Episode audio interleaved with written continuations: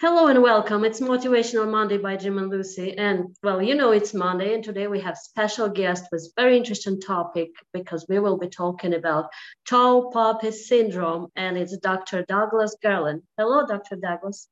Good morning, or at least it's morning here in California. it's still Monday here. Well, oh. the, the, it, it's same thing as they say 5 p.m. somewhere. There's morning somewhere when people, people listen to this. Absolutely true. Thank you for joining us today. So tell us more. Uh, I know listeners have the first question. What is the tall poppy syndrome? The tall poppy syndrome is a metaphor for seeing a field of poppies and seeing a poppy taller than the rest and wanting to cut that poppy down so that everybody is the same. So that's the the metaphor. It was uh, actually described back in in ancient Greece. At that time, they used uh, wheat. There, there were poppies in Greece at that time, but you know, for food purposes, wheat fields were more prominent. So the original description by Herodotus in, in ancient Greece was the fields of wheat.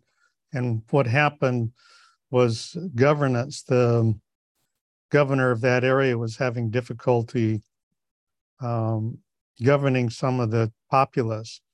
And in asking how to manage that, somebody went out and took their hand and knocked the heads of the tall wheat heads off and that that we now call the tall poppy syndrome. And then Livy, who was the main historian in ancient Greece, uh, talked about uh, during the kingdom, which was 750 BC to 500 BC in Rome, of one of the kings there. His son was at the neighboring town governing, and his son was having difficulty governing he sent a messenger to his father, and his father walked out to a field of poppies and lopped off the tall heads. So the messenger went back and told the son, and he imme- immediately figured out how to govern, which was to to kill all the opposing members. So the syndrome was described back in ancient Rome and Greece. It's been with us ever since, and my book was really a history of the world looking through the tall poppy syndrome. I found the tall poppy syndrome in every country I looked, various cultures, and in, in all time periods. So it's a, it's a universal phenomenon. There's different phrases for it or uh, uh, terms. Uh, for instance, Holland has the term I like a lot: the tall wind captures all the tree.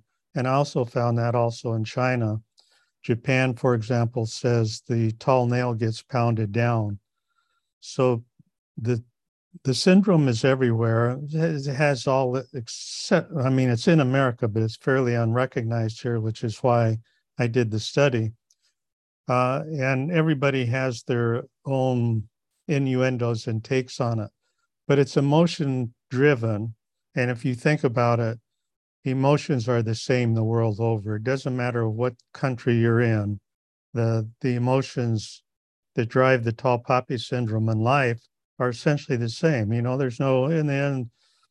Um, I mean, sometimes people pick on Italians. They say they're so emotional, but the emotions are everywhere. So Canadians' emotional system is very similar to the American emotional system. So we do like the individual here and maybe give them a little bit more of a leeway than some other country who would cut that person down but uh, the syndrome is everywhere. So it sounds like this syndrome might be inherent um, among humans everywhere. It is inherent. I mean, when you, th- I mean, it's more inherent in some than others. It's mostly known in Australia, and that's a good country to stay of the English-speaking countries. And it's very easy to understand that because that came, that was a penal colony for England. And that cult and in the obviously in the penal system, everybody is absolutely equal. So that culture is pervasive there to this day, and it's easy to understand how that happened. I just came back from a tour in Japan, and you know th- they had a feudal system. I mean, all the countries. It's very interesting. Countries go through the same changes, but you know they had their shoguns and and the feudal system and the people on top, and then everybody else was equal. And Japan's still very egalitarian based on all that. The the kids go to school. Um, the the schools buy their uniforms. The kids all dress the same.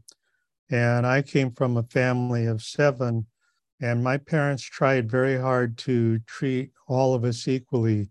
We only got a birthday, say the if we were in our fifth grade, and so they knew that rule so that nobody got more birthdays parties than somebody else. So it actually starts in most families, they try to maintain e- equality among the children so that one doesn't have favorite status. And as I mentioned, it continues frequently in schools. Uh, I mean, we used to in America celebrate somebody that was smart and they got the valedictorian and now, you know, we're in in America, we're going away from having a class valedictorian so that once again everybody's the same. And it continues in your the business practices, the upper echelon of the hierarchy tries to maintain a certain equality within the class that are actually working. And of course, the tall poppy raises its head when somebody in that working class seeks to get elevated into the next rung of the ladder. And so, as that transpires, then it's a good place to find an example of the tall poppy syndrome. People that want to advance are aggressively polishing up their resume so that they can go to a higher level. And people that aren't quite as good but want that level if they figure they don't have the qualifications, then they try and do something negative and cut that person down. And of course, then if we look in the political field, that's what politics is all about. It's very, very little about doing something positive, but cutting down the other opponent because that's a lot easier. It's very easy. One one nasty story can destroy a candidate who may have worked 20 years to build their reputation. So it's very easy when you look at the big scheme of life to understand why the tall poppy syndrome is everywhere and why it's so popular. Because in the end, it it's a it's a shortcut to maintaining mediocrity as far as I'm concerned. You know, we need tall poppies to advance society. I mean, here we're so proud of Elon Musk, who really is um, wonderful entrepreneur, and he, you know, he he was so far ahead of everybody else with the electric car.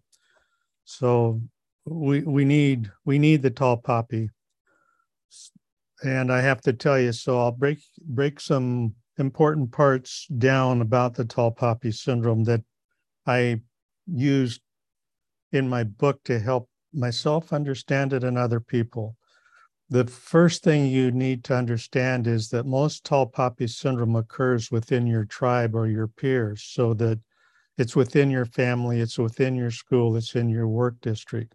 And you don't have to be a tall poppy to be cut down and within that group. You just have to be advancing a little bit more than the rest of your tribe. And within the peer to peer tall poppy syndrome, it's really cut down by tall poppies, most commonly who are envious. Envy is is um, coveting something that someone else has. Good envy is emulating that person and trying to improve yourself and become like them. Unfortunately, that's not the way it usually happens. Bad envy is trying to destroy what that person has or that person's happiness. Now, that's separated from what I call the the public tall poppy syndrome, who is usually the a true tall poppy, somebody like Elon Musk. And they use there's three things in America that I found, but of, of emotions and so-called bad or negative emotions, pride, lust, and greed. And pride almost always, even in the peer-to-peer appears, um, but pride in the public domain is the most common cause of why a tall poppy is cut down. People, through justification, because of some egregious act that they did, they feel they don't deserve the moniker moniker of being a tall poppy, so they cut them down.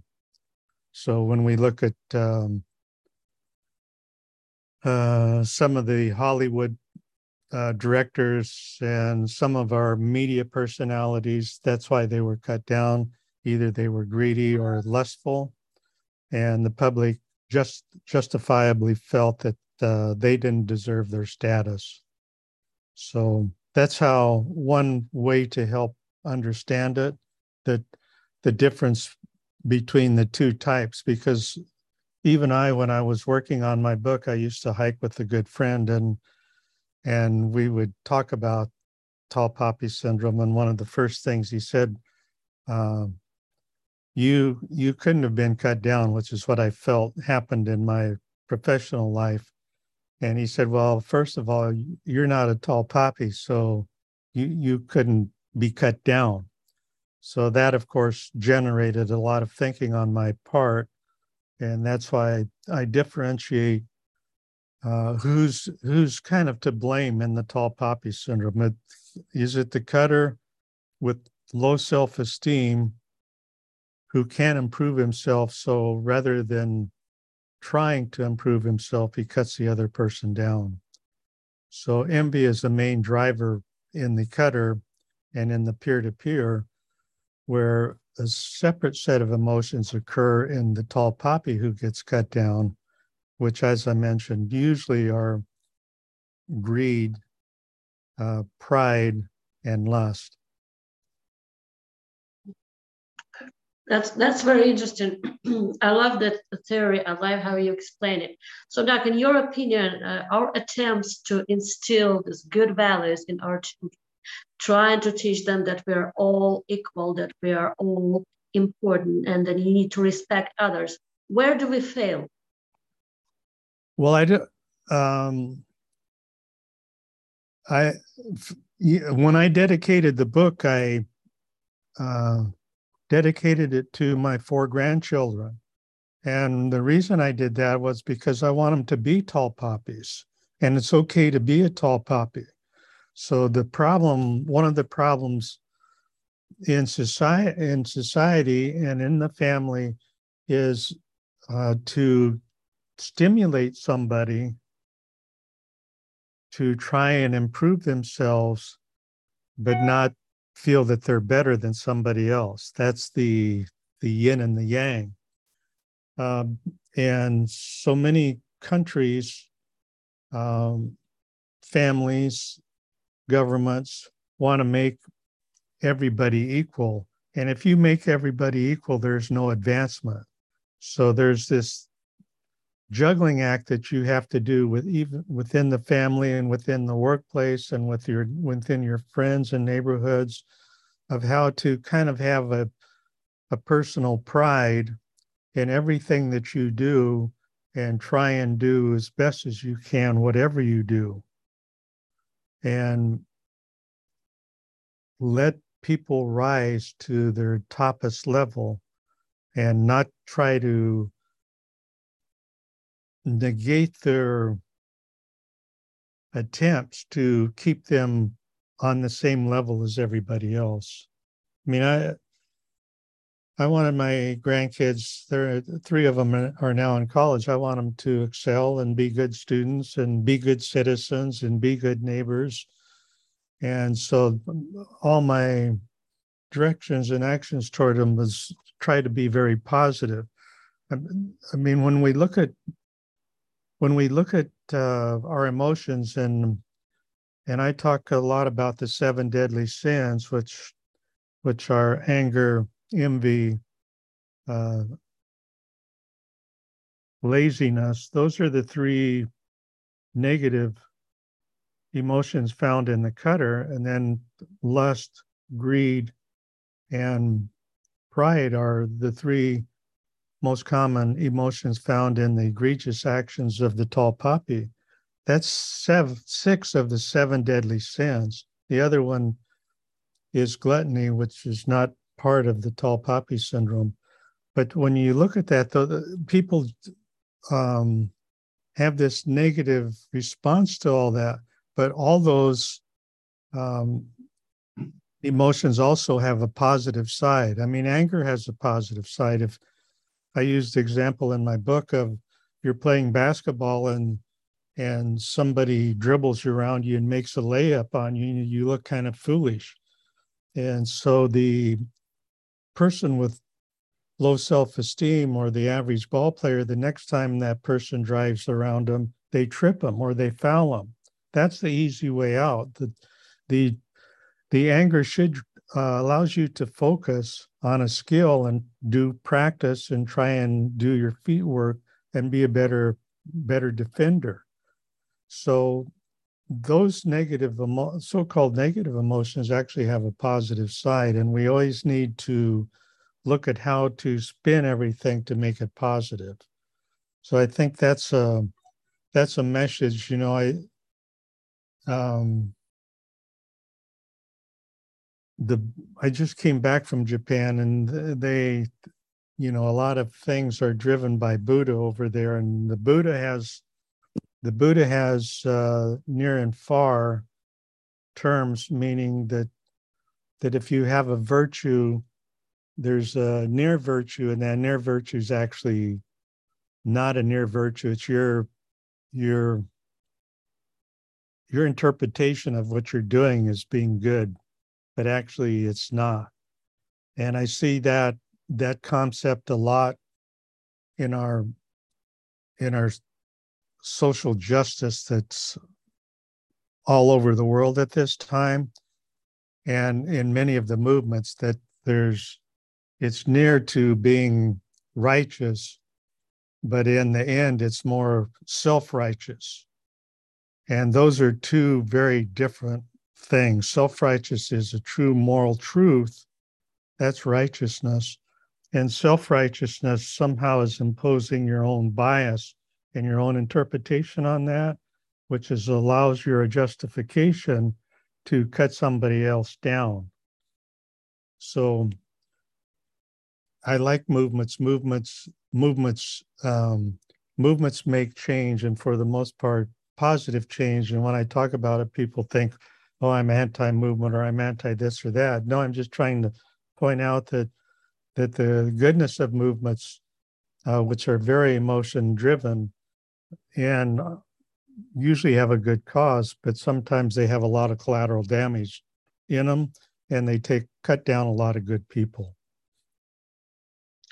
Well, that's very important, and I think that a lot of our listeners will have a good thinking this week. Yes. we'll be thinking a lot about what they do to others and how the experience that they have before. So, just last question before we go. Tall poppy syndrome, is this the problem we need to be aware of or the problem that we need to find a solution?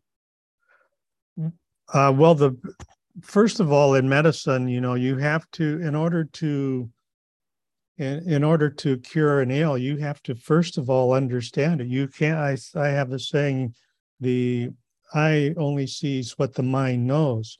So the first thing you have to do is understand that there's a problem here, and the problem may be yourself.